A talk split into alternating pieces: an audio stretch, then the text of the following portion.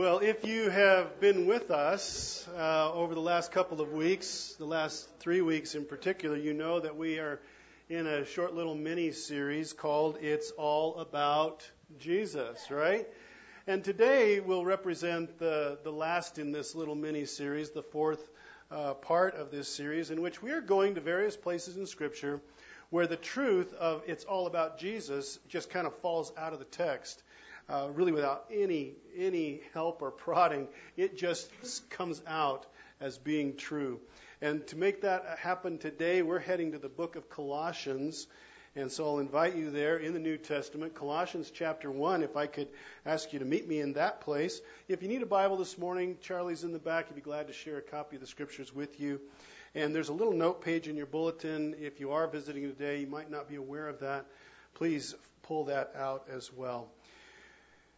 We just sang Amazing Grace, the last part of that song saying, When we've been there 10,000 years, bright shining as the sun, we've no less days to sing his praise than when we first begun.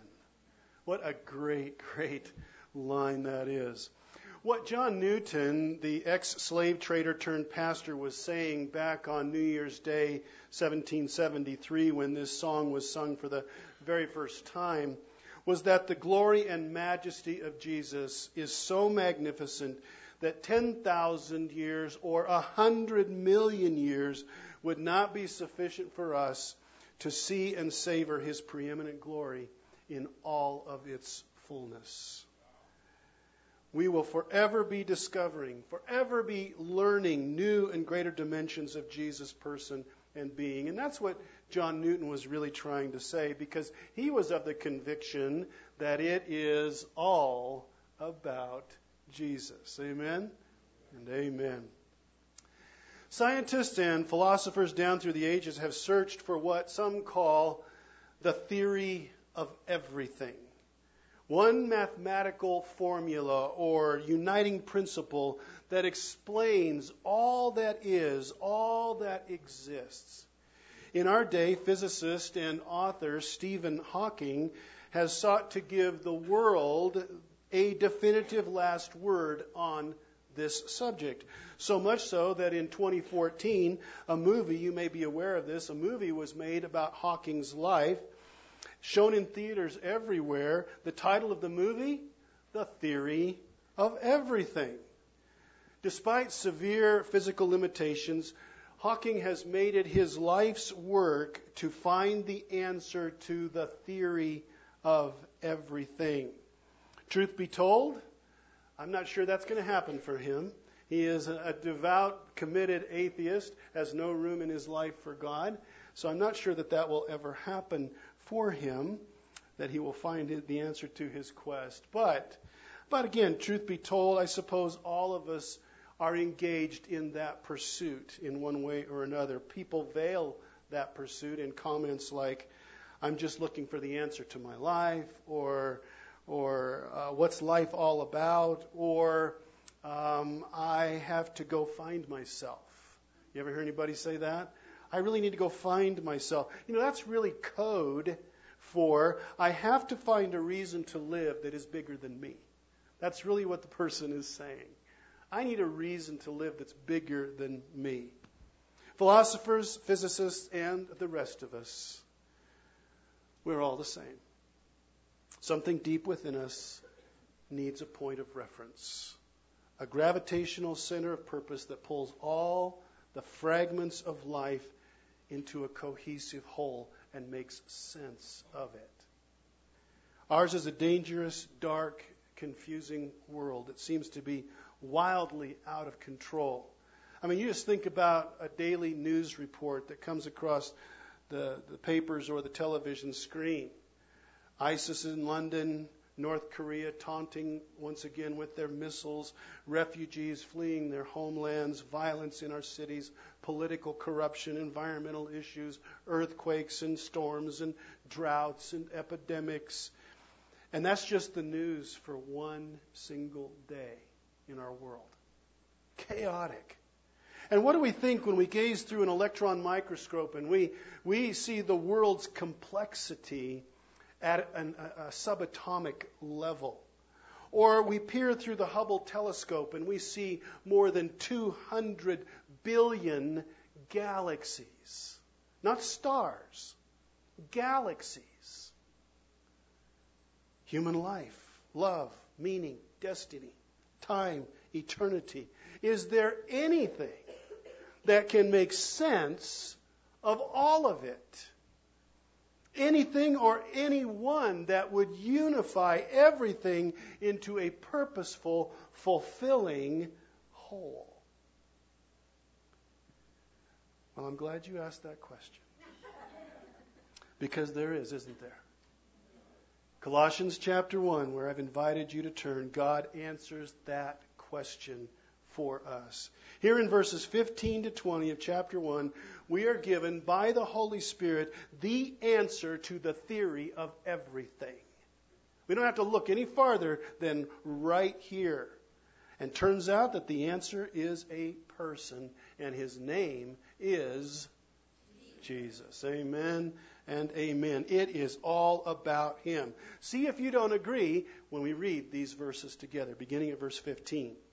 He is the image of the invisible God, the firstborn of all creation. For by him all things were created in heaven and on earth, visible and invisible, whether thrones or dominions or rulers or authorities. All things were created through him and for him.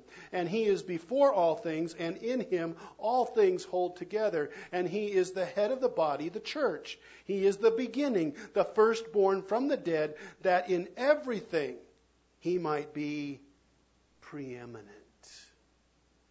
Your version may say, so that in everything he might have the supremacy.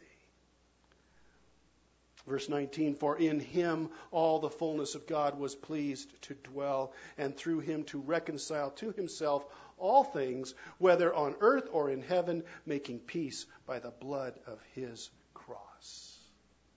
It is all about Jesus, isn't it? Isn't it? Yes. Okay, church, great. Good, good. You know, in front of us is one of the richest, most incredible Jesus centered passages that we would find anywhere in Scripture. Many Bible teachers actually think that this may have been the words to a first century worship song. And it's not really hard to imagine a, a Christian's heart seeing these verses as they celebrate uh, the amazing facets of the person and work of Jesus that are presented here in these verses. And there is so much here for us that it is really going to be difficult for us to get it all done in this moment. I've taken as many as three weeks many years ago when we were in Colossians to, just to handle these three, the, the, this set of verses. We took three weeks. We just have one morning together. We'll kind of be like a rock skipping across a pond picking up what we can, but we're really going to just scratch the surface. And so, Holy Spirit, give us as much as we can hold. Amen. Amen. Now, before we're done, we will all be asked to confront a question. And the question is this Is Jesus prominent in my life, or is he preeminent? That is a great question, isn't it? He doesn't just want to have a place in our lives, a little space carved out for Him, along with all the other things that are important in our life. He deserves to be in sole possession of the first place. Is Jesus prominent in my life, or is He preeminent? We'll see where we get to with that before we're done. So let's step into this amazing passage. And and perhaps just the briefest little bit of background for us as we do that. Colossae, the town that Paul is writing to here, Colossae is located in the hill country of southwestern Turkey today. Asia Minor is what it was called back in the Apostle Paul's day. I have actually had the privilege of, of going to Colossae, uh, which today is, as you can see there, just a, a giant mound of dirt. That's what it is. Millennia of generations have built on the ruins of their ancestors and built the, the town of Colossae up onto this, this big hill. This is what it is today. There is no town there, no city there in this moment. In the first century, though, it was a thriving community, and a, and a church had been planted there. It had taken root, and the church was, was growing. And as is so common, Satan is never very far away when Jesus is being proclaimed and believed in. And so the Apostle Paul writes a letter to the Christians in this church in first century Colossae. And part of the reason he writes is because a false, a dangerous false teaching was seeking to work its way into this church family. A teaching that really sought to minimize the person of Jesus and the role that he plays in our relationship with God. Although the teaching is a little bit more involved than this, it basically puts forth three major three major lies. First, that God didn't really create the world because, in the view of these false teachers, physical matter is evil and God would never be the creator of something evil. So, God didn't create the world. That's first. Second, since matter is evil, they argued that God would never have come to earth and put on human flesh because that would be evil. He wouldn't do that. So, Jesus certainly isn't God. And because Jesus is not God, he's not the unique Son of God. He's merely a spiritual emanation that came from God, one of perhaps hundreds or maybe even thousands that, that functioned as intermediaries, go betweens between God and his people. Those were the lies that the false teachers were trying to bring into the life of the church in Colossae. And the Apostle Paul just lays into these lies with the fierceness of a pit bull. I'm telling you, boy. And he does this out of his love out of his desire to protect these Christians from this heresy. And so that's really from which the, the, the, verses 15 to 20, they're born out of that, out of that context. And, and as you look at your note page, verses 15 to 20 neatly and quite naturally will break out into two major sections. And you've already maybe noticed that as you looked at your note page. The, the first section, verses 15 to 17, the preeminence of Jesus over his creation, over all that exists. And then in verses 18 to 20, the preeminence of Jesus over his new creation, which would be all of us, the redeemed community, the, the church of Jesus. So Jesus is going to be supreme over everything that exists, and he's preeminent over all that he has redeemed. Or, or maybe to say it another way, he has first place over both the cosmos and also over the church. He is Lord of everything that He has made, and He is Lord over everyone that He has saved. Those are the two main thoughts. Uh, underneath this umbrella that we find in verse 18, that everything, everything points to Him. He is, what's the word? Preeminent, right? That He might be preeminent. So let's unpack this together for a little bit. The first truth that about Jesus that the Holy Spirit declares through Paul's pen, and also there on your note page, is that Jesus is God, right? That's the first truth. Paul doesn't mince any words here. Jesus is the image of the invisible God. Now, images convey meaning way beyond what words can actually describe. When we see, for example, the Statue of Liberty as a picture, in this case, with the Freedom Tower rising in the background, boy, without any words, we, we, we get, we experience something within us when we see that image.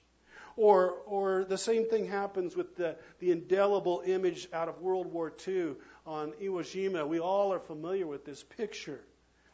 And yet, as powerful as these, these two images might be, they're simply representations of much deeper realities.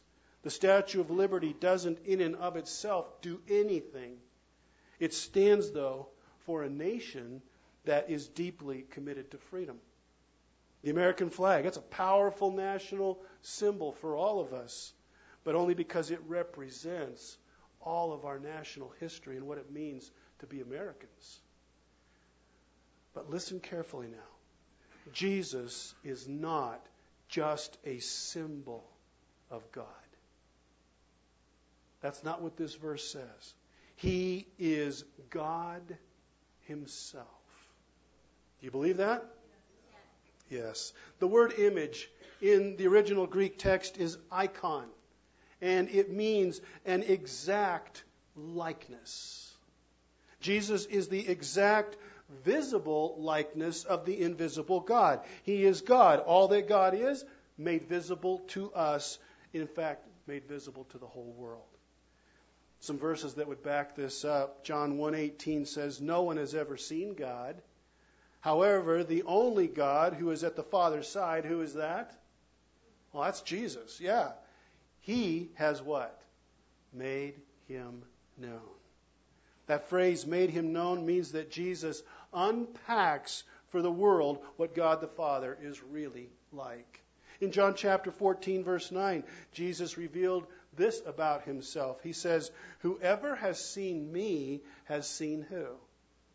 The Father. You look at me, you've seen God. That's what Jesus said. And in a parallel passage, Hebrews chapter 1 verse 3, we read, Jesus is the radiance of the glory of God and the exact imprint of his nature. That's a pretty good word picture, isn't it? Man, years ago, um, I brought a Christmas message in which I said that Jesus is God in a bod. And uh, someone was offended by that when I said that, said that it lacked respect, they said, which causes me to wonder why I would say it again here and risk that one more time, but I did. The, the better way to say it would be Jesus is God with skin on, right? That would be better, I guess, to say that. But what a beautiful word picture that is. Jesus is God with skin on. And that's what the first part of this verse 15 is trying to convey. Well, the Holy Spirit then next says in the second half, of verse 15 that he's uniquely the Son of God. Jesus is not only God, he is the firstborn, we read, of all creation. Now, Jehovah Witnesses believe that this verse teaches that Jesus was a created being because he's firstborn, and therefore he cannot be God. Now, that would be a 21st century variation on the heresy that was threatening the Christians in Colossae, right? No different between no difference between what the Colossian Christians were dealing with and what you and I would be dealing with here. And it's kind of like what the Old Testament through Solomon says, there's nothing new under the sun, right? Same old thing, just repackaged. Now, this phrase, firstborn, is not speaking about one who was born first chronologically. That's not the text at all.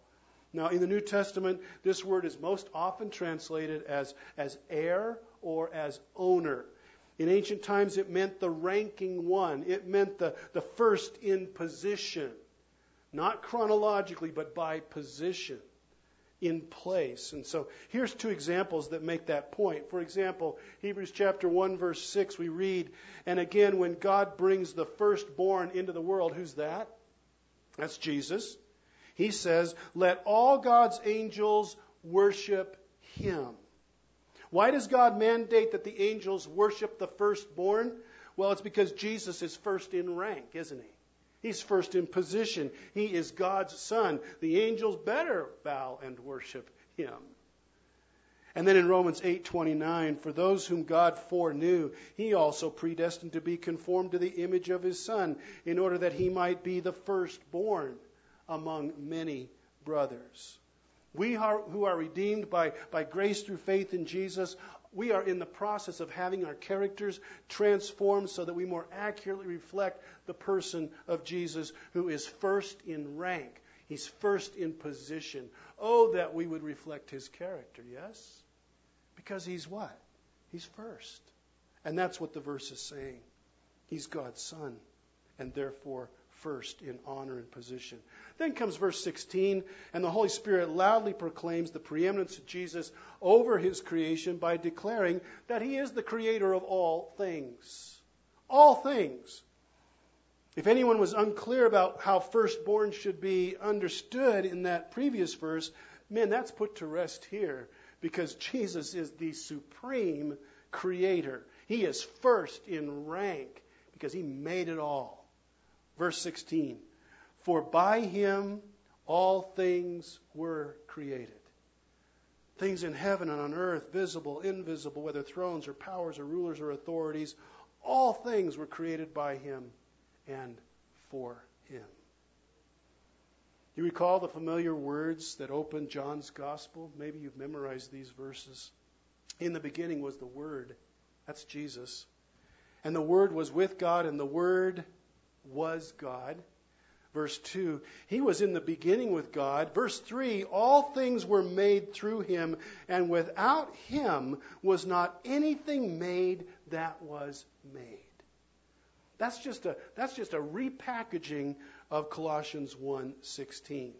Jesus is not a created being, not a mere human being. He's the creator of all things, making him outside and above all things that exist.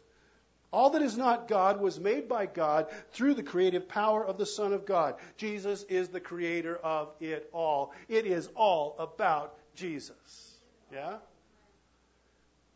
Because the false teachers taught that the physical world was evil, they thought that God himself could not have created it.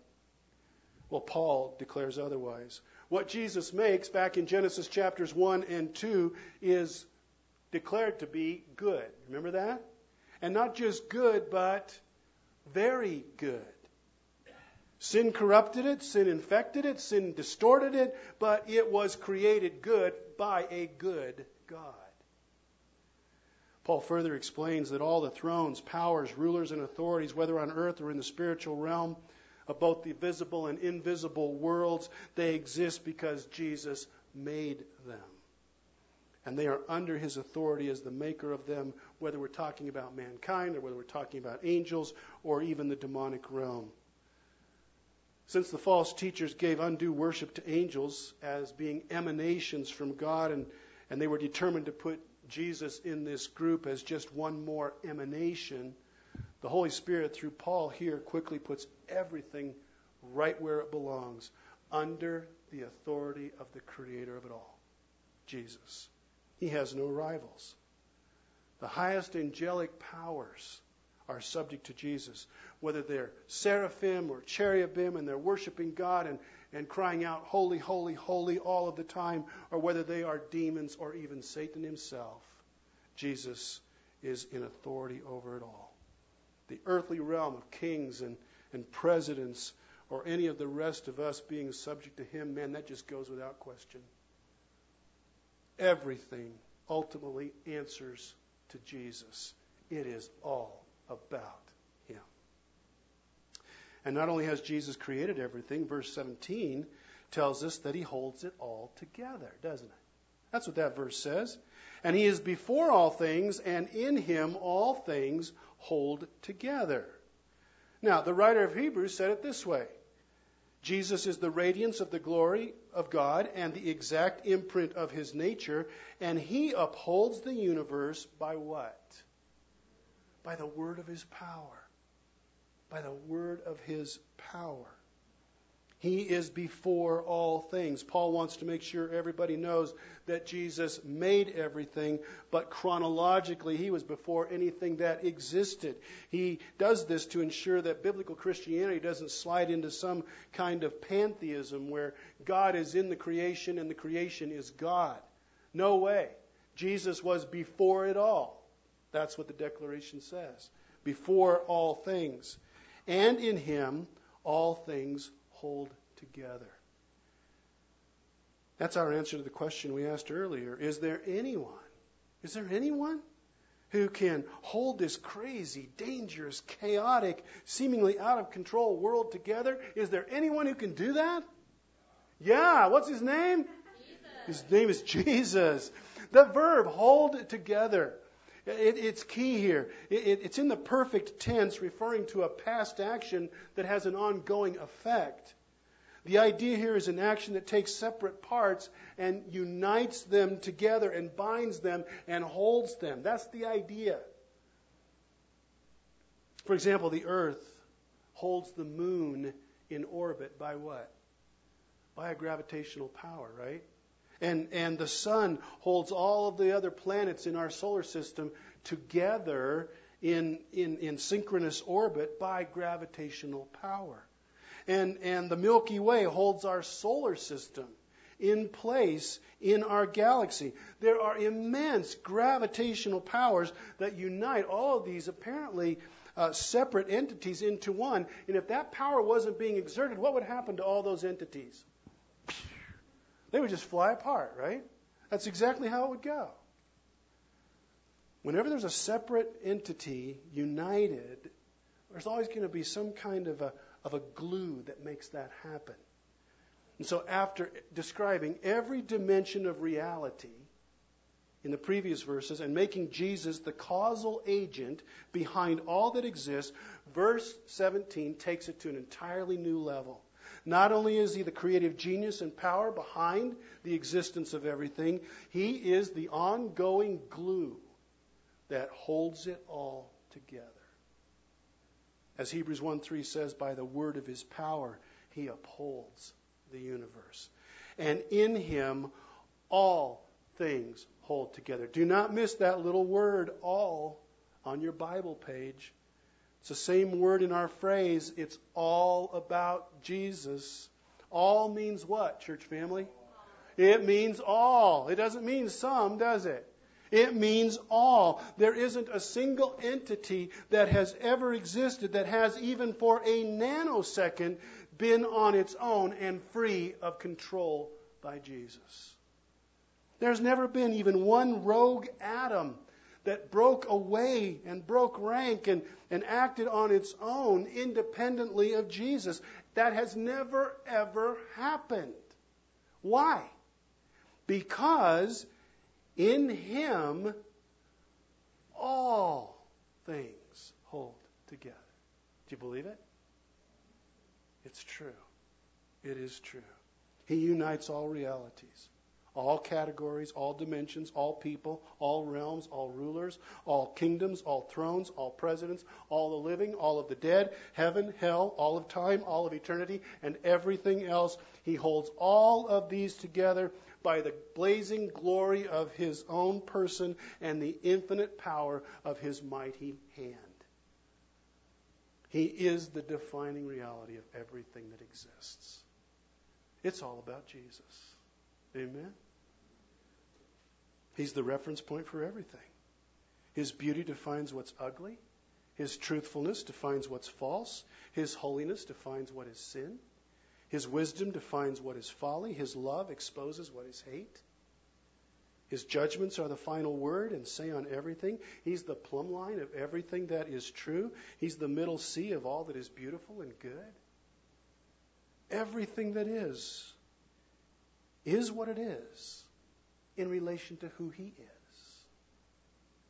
No matter how much it embraces Him or struggles to be free from Him, it is all about Jesus.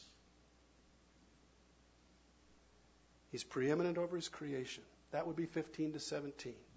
But the Holy Spirit doesn't stop there, does He? He wants us to know that Jesus is preeminent as well over His new creation. And who's His new creation? That's us, right? That's you and me in relationship to Him through faith in, in, in Jesus Christ. That's, that's, this is verses 18 to 20. And with verse 18, the focus shifts, and the creating Jesus becomes for us the reconciling Jesus, as He, by His death and His resurrection, brings sinners back into a relationship with God.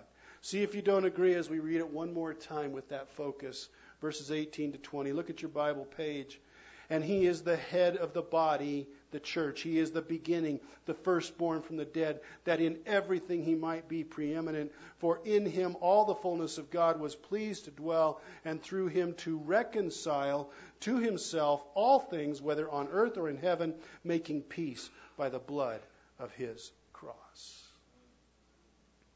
The first thing we're told in verse 18 is that Jesus is the head of the body. And what is the head of the body. What is the body? It's the church, isn't it? The church, it's us. It only stands to reason that the one who saves sinners by his death and resurrection and places them in this amazing thing called the church, it only makes sense that he would be the head of it.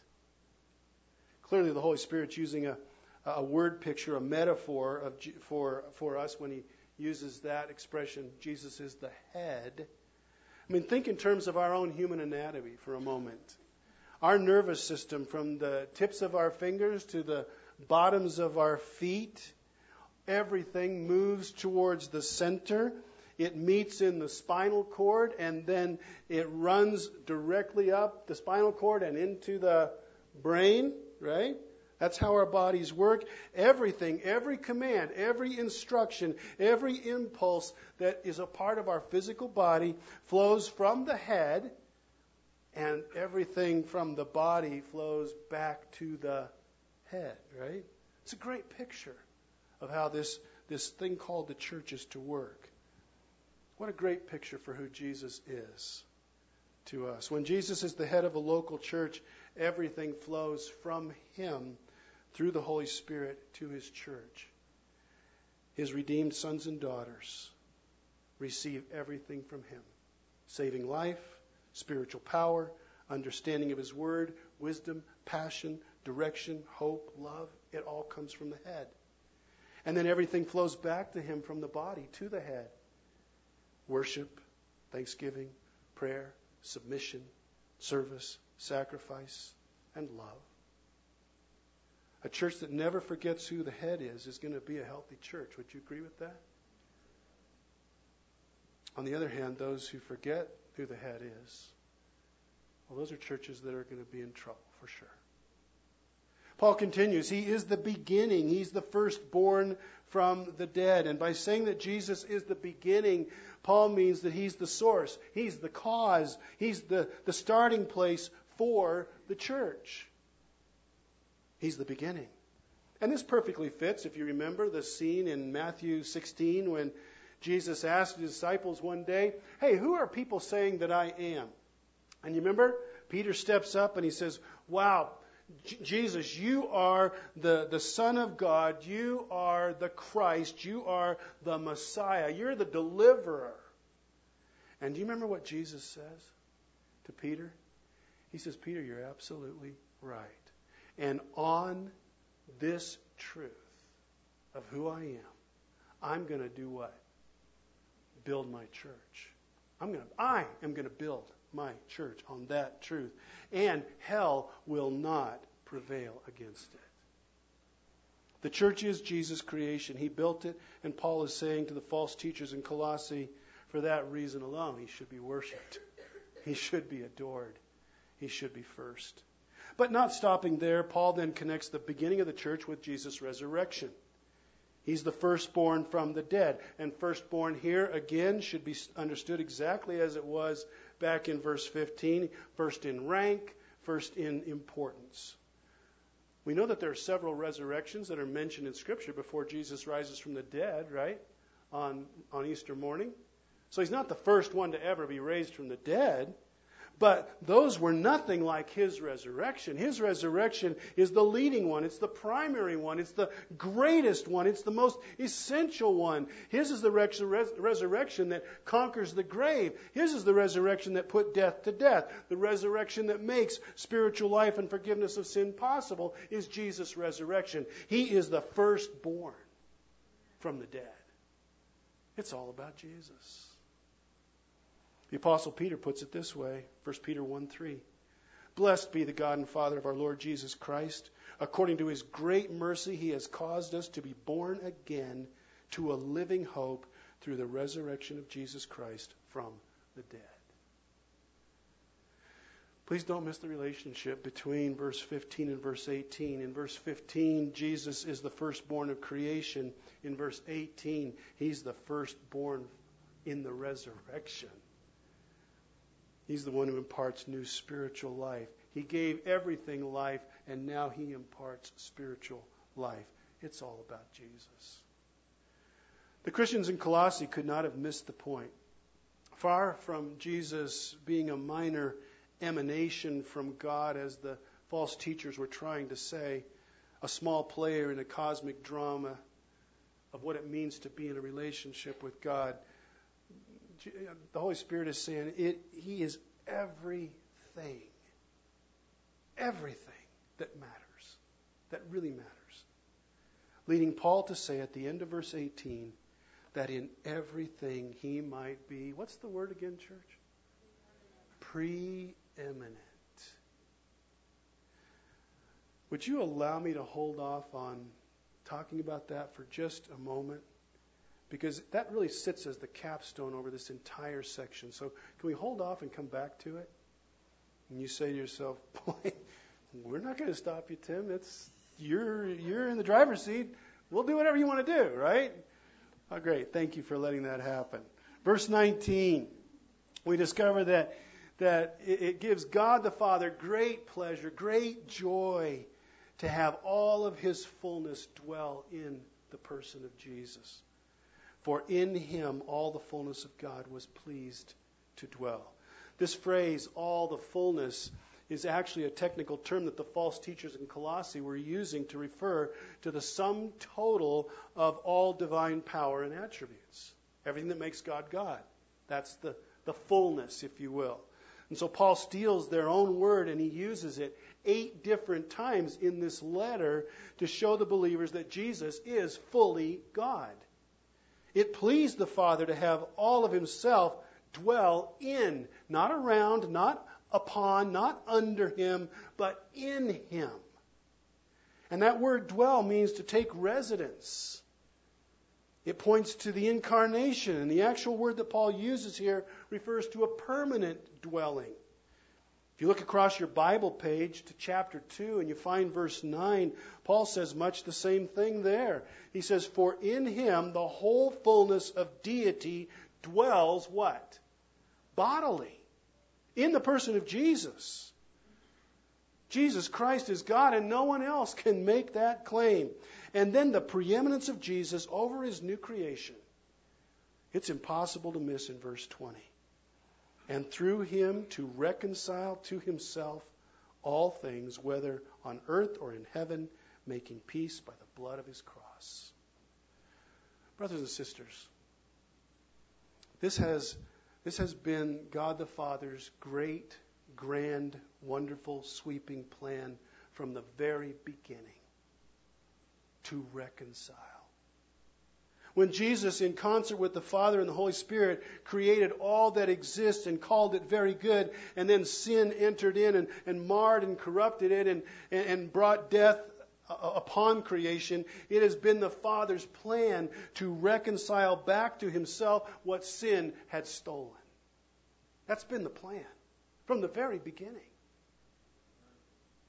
The word reconcile, it's such a wonderful word. It, it, means to restore a broken union or to reunite a relationship after estrangement or, or to settle a disagreement. And the most beautiful definition, to bring back together parties that have been separated.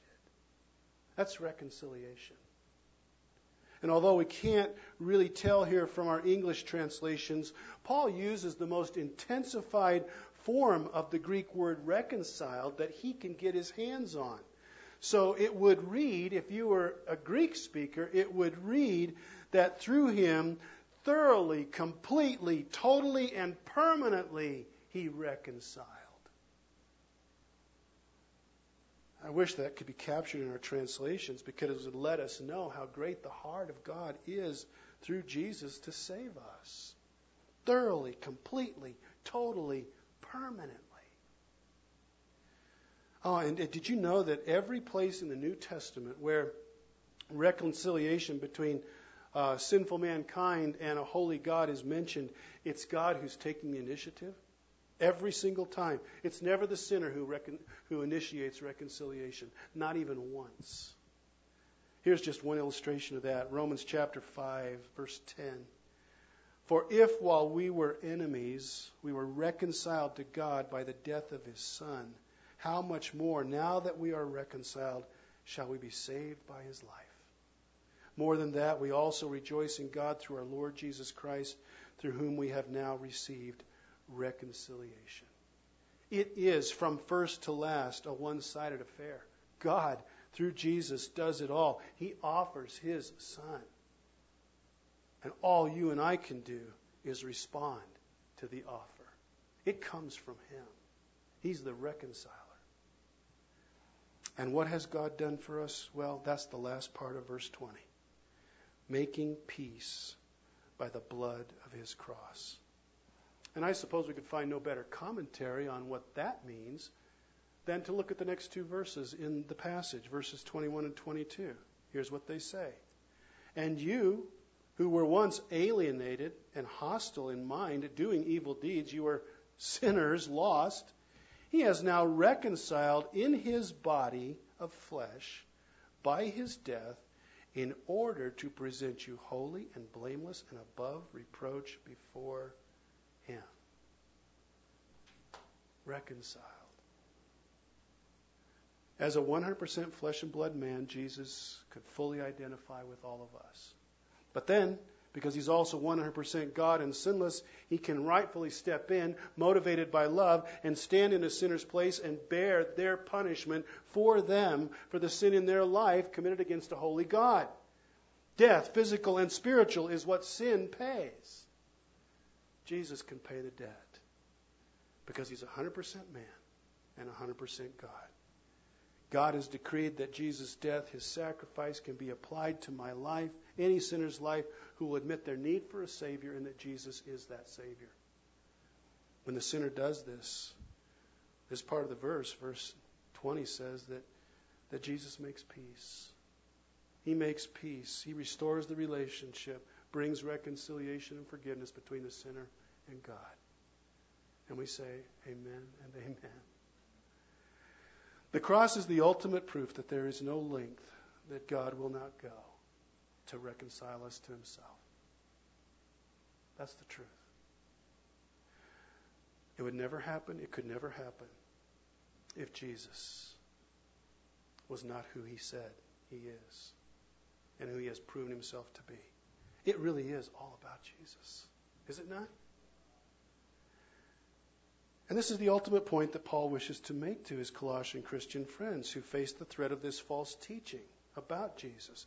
We go back up to verse 18 that in everything he might be, what's the word? Preeminent. preeminent. Why would he be preeminent? Well, we've just been told why. He is God in verse 15. He's uniquely the Son of God in verse 15. He created all that is seen and unseen in verse 16. And He is the glue that holds it all together in verse 17. He is the head of the church in verse 18. The source and the risen one in verse 18. He has all of God dwelling in Himself in verse 19. And He is reconciling us to Himself right now. He is preeminent. Yeah? Yeah. that word preeminent means to, to hold first place. And though not recognized as such by most of the world, this is Jesus' rightful and deserved place in all that exists. Preeminent over his creation, preeminent over his new creation. His firstness extends to everything in heaven and on earth, seen and unseen.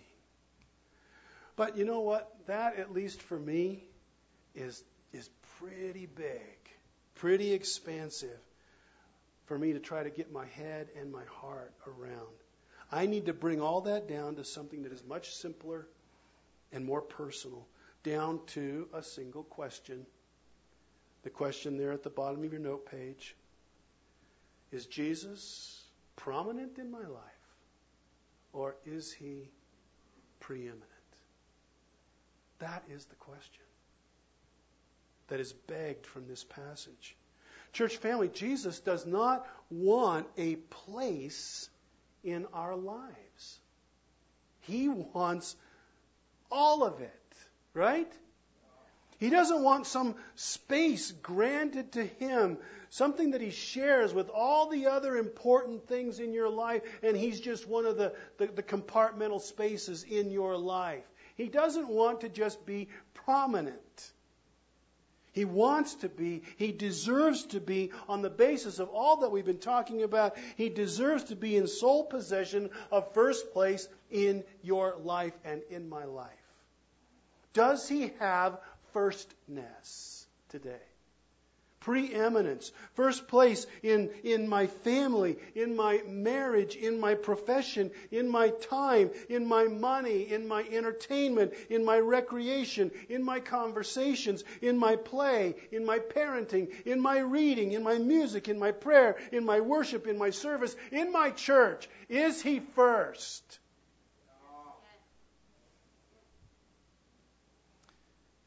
If there is one reason that IBC must hold Jesus preeminent in our hearts, it is because now more than ever we need the unity that that shared passion for the preeminence of Jesus gives to us. Do you understand this? It is absolutely imperative that we be united around the preeminence of Jesus.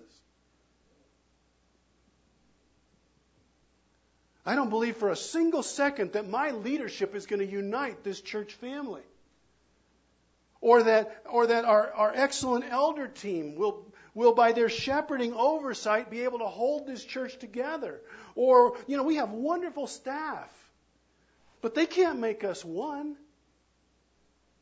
And we have a small army of volunteers here in the Bible church who, who make all the various ministry opportunities possible that we enjoy together, but these will not produce a unified church. If we put our hope in any of those things, we will eventually be disappointed and we will divide. What must we do, IBC family? What must we do? We must make Jesus preeminent. Not just prominent here, preeminent. He must be what we're all about because anything less dishonors him and it endangers us. We must let him do what he's really good at, good at and that is hold things together. If we hold him high, if he is first in our lives personally, in our marriages, in our families, first in our relationships, and first in our church family life, we will know His favor.